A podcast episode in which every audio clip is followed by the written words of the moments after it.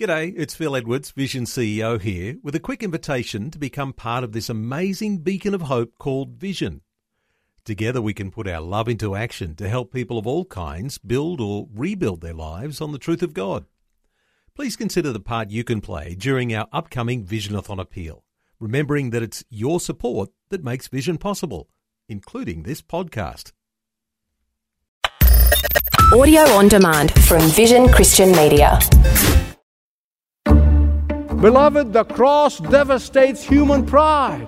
The cross devastates human arrogance. The cross devastates human effort. The cross devastates our desire to save ourselves. The cross devastates our wanting to take credit for salvation. And that is why the Bible, from cover to cover, says, without the shedding of blood, there can be no forgiveness of sins. Welcome to Leading the Way, the Bible teaching of pastor and best selling author, Dr. Michael Youssef. Currently, Dr. Youssef is giving you a close up look at Moses and how he gave up everything the world had to offer for everything God had to offer. A great lesson for life as we navigate the unique cultural views in 2023.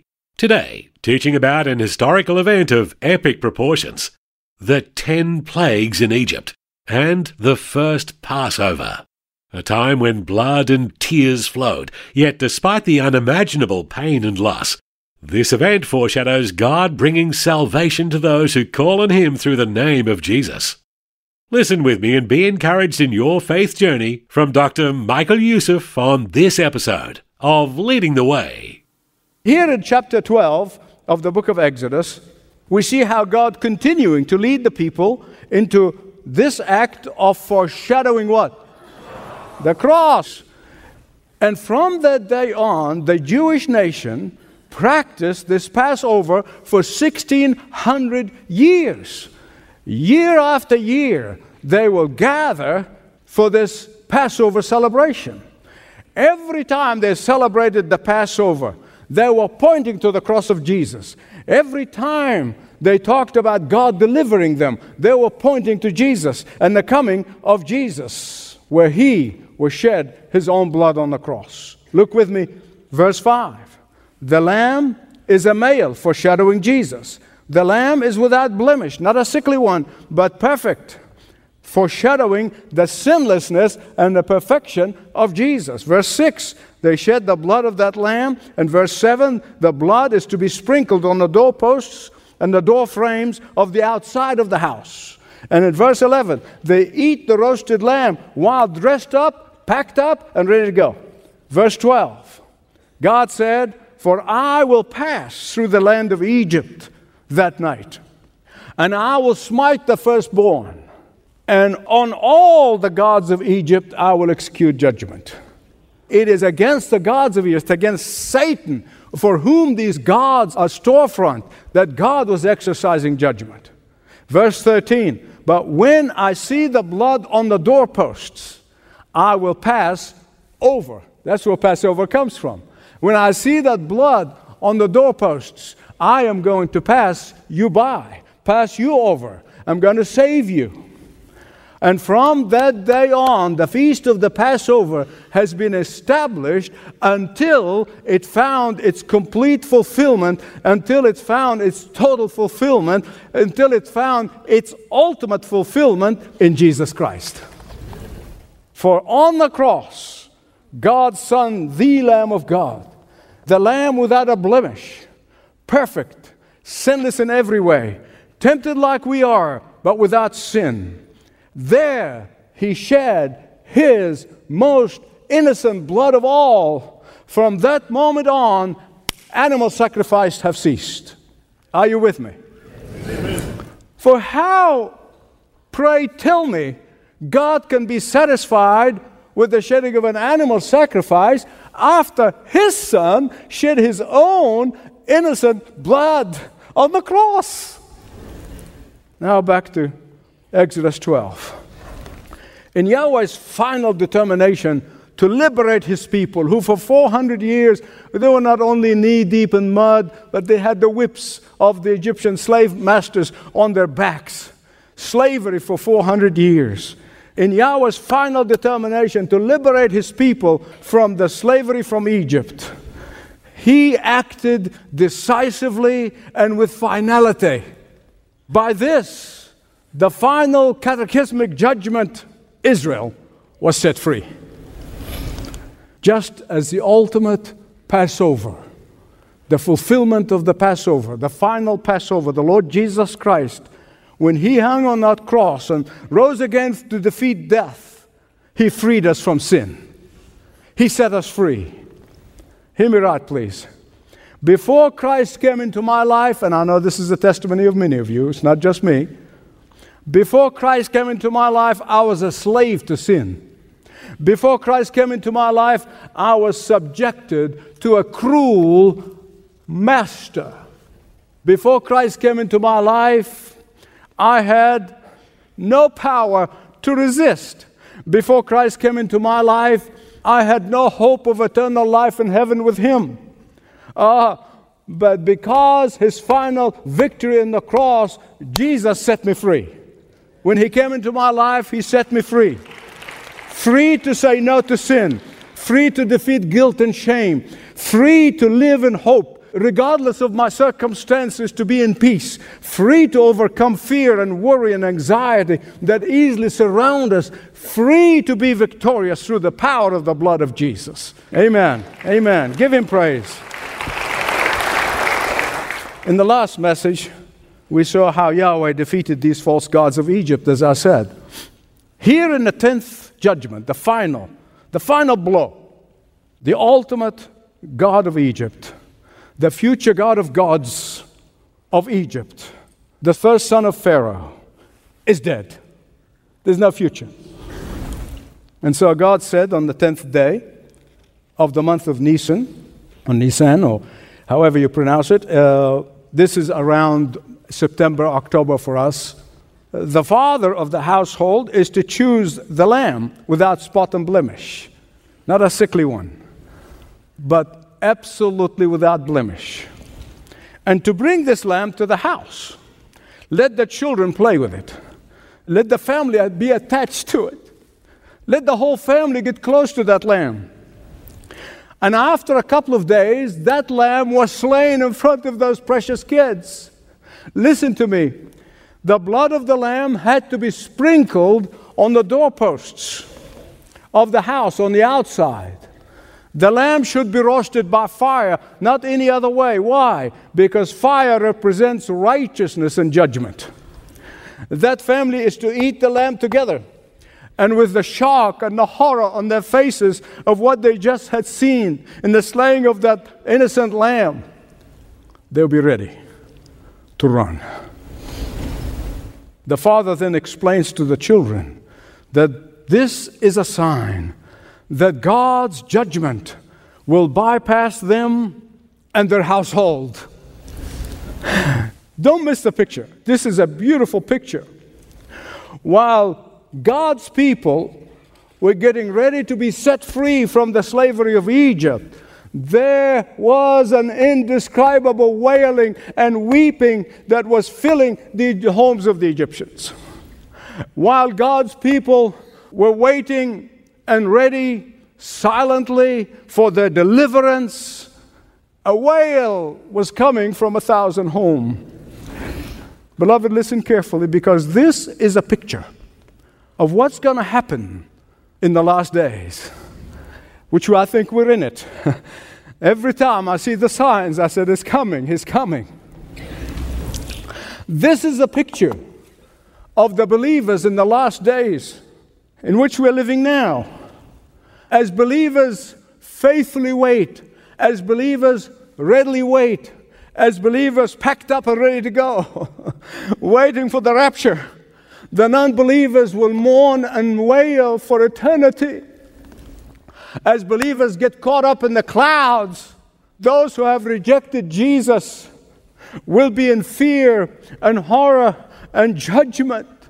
In fact, Jesus said this. He said, In that day, there will be two people working in the field. One is lifted up, and the other one is staying to face the judgment. Two people will be threshing the, in the threshing floor.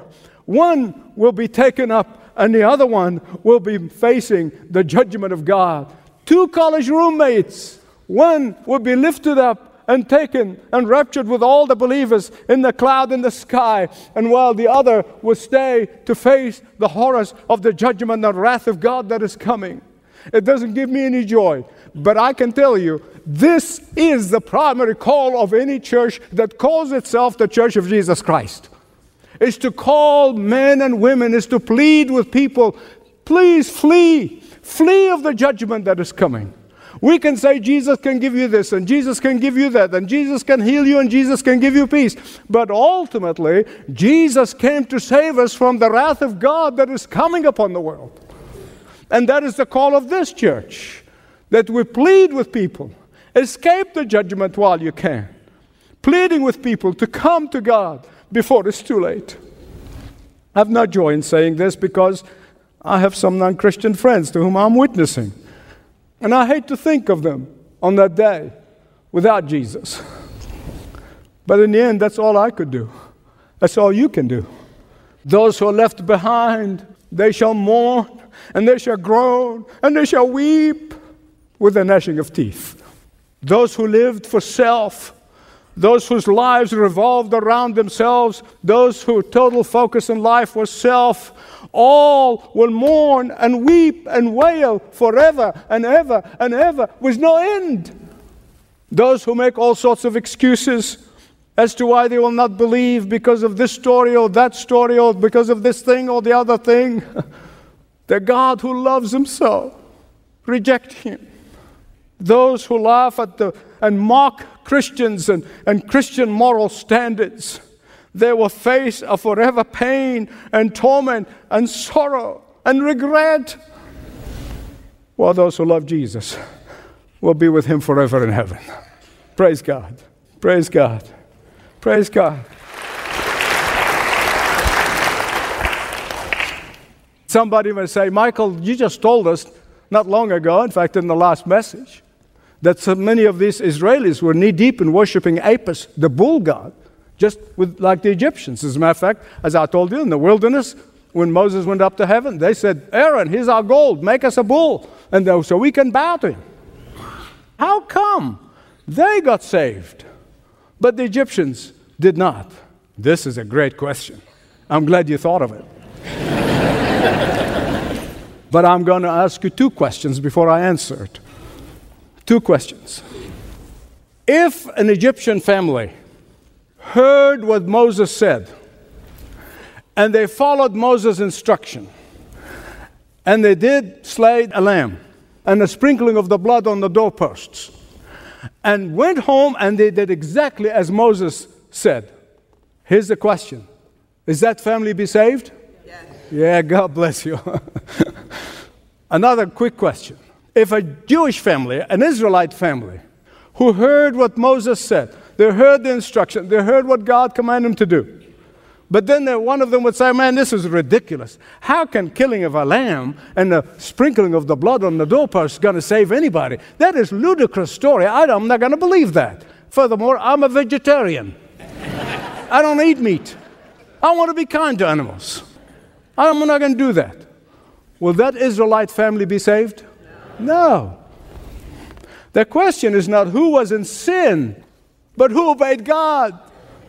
Now, I cannot question the sovereignty of God and the grace of God. That's something above my pay grade. Just because the Israelites would not have been saved had they not obeyed Moses. There would be some people who claim to be Christians but never lived in obedience. And my goodness, everybody claims to be Christians these days. As somebody who claimed to be Christian will escape the judgment of God. In fact, they'll be in a worse shape than those who have never heard. Just hearing Moses' instruction would not have saved them, only obedience to that instruction. The Bible makes it very clear. A church cannot save you, going to Mass cannot save you, a denomination cannot save you, A pastor, priest, or bishop or pope cannot save you. Intellectually giving an assent to Christian doctrine will not save you. Only the blood of Jesus Christ that was sprinkled on the doorpost of your heart and your soul will save you. Amen.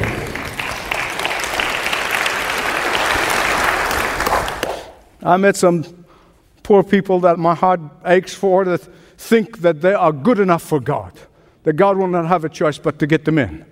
There are some who think that they've done enough good, just enough to get them in. Please, please, please, if this one of you, think again, think again. It is obedience to God as revealed in the Word of God will get you to heaven. Amen. Only those who evidence that obedience in their life will make it to heaven. But again, someone may say, Michael, do you mean to tell me if someone, like the thief on the cross, who comes to Jesus in repentance at last minute of his or her life, uh, they will not be saved? if I say that, then I'm replacing God.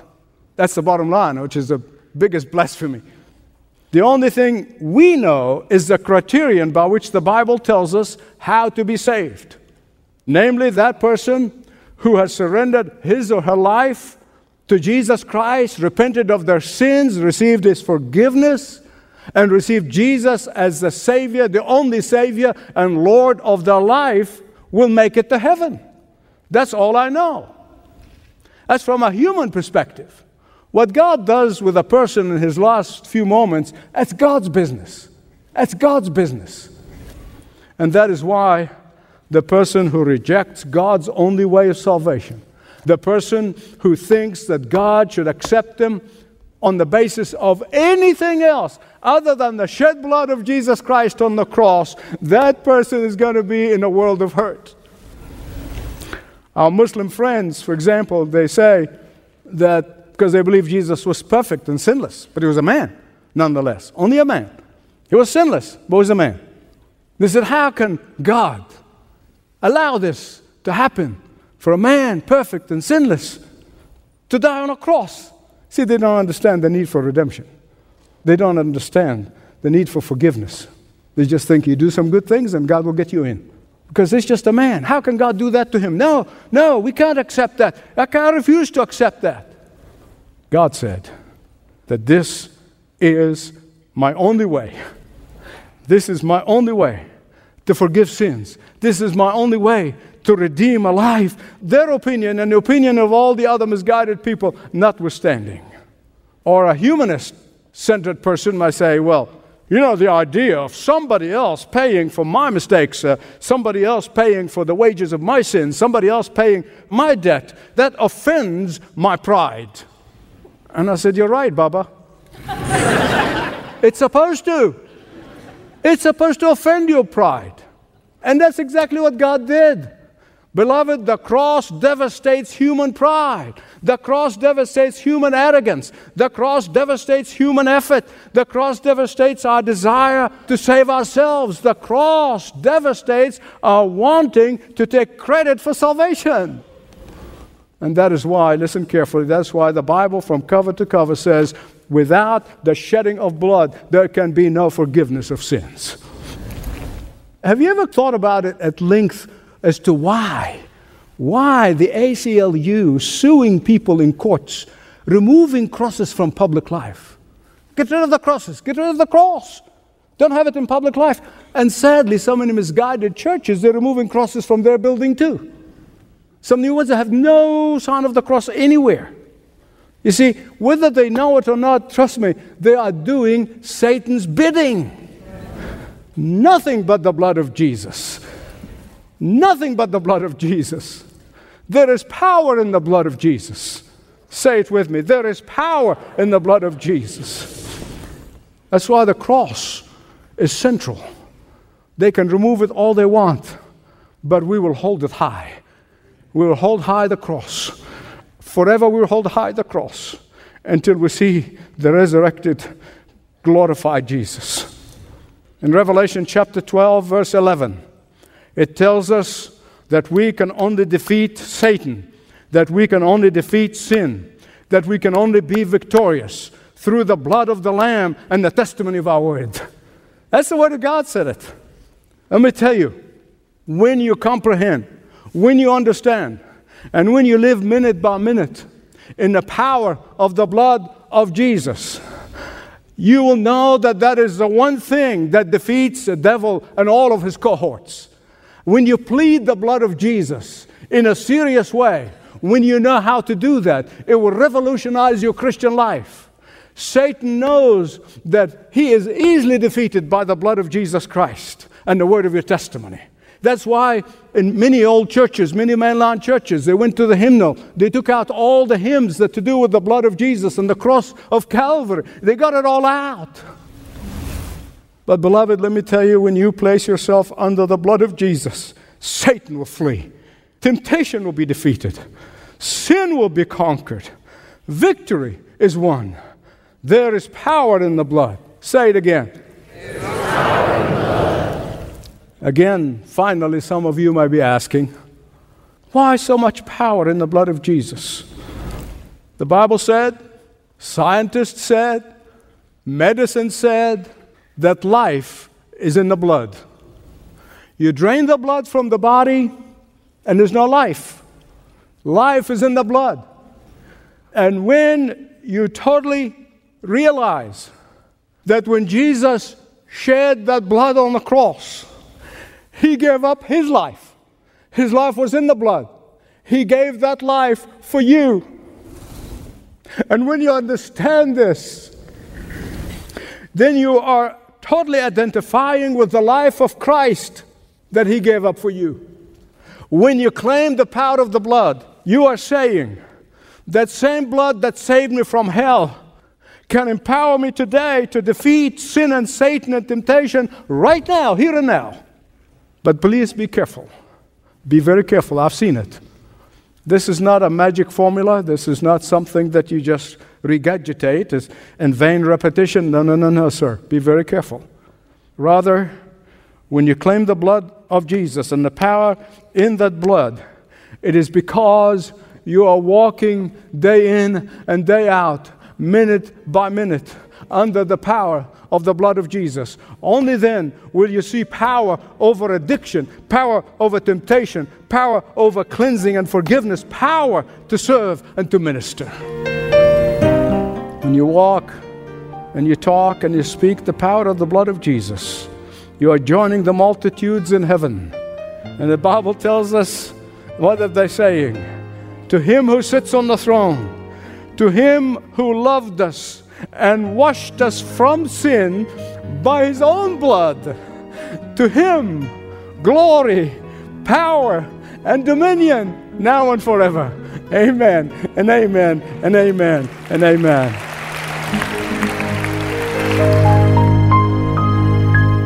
Would you like to have victory over the people and things that control your life? Experience the power of the blood of Jesus today ltw.org slash Jesus. ltw.org slash Jesus.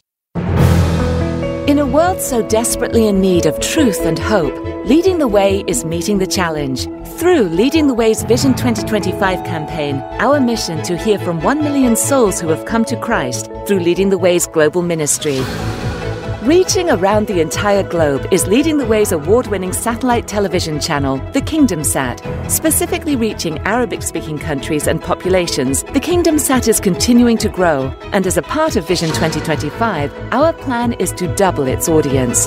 This past year, we have started producing a host of new programming, new programs for women, apologetics programs, as well as Indigenous worship programs.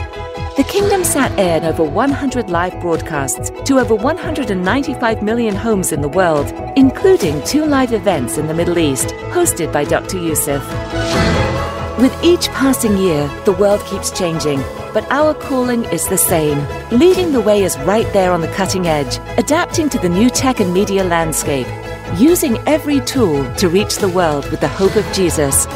Contact us today to find out how you can join with Leading the Way's global outreach and become a part of what God is doing through this worldwide ministry.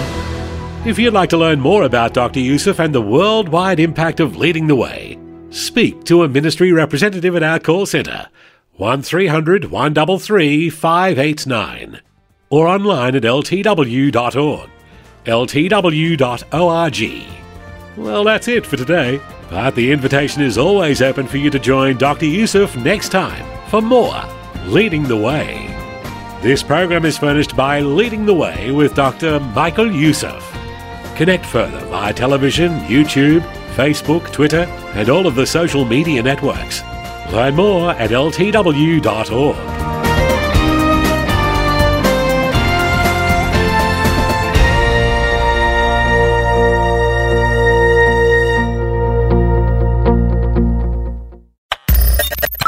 for taking time to listen to this audio on demand from Vision Christian Media. To find out more about us, go to vision.org.au.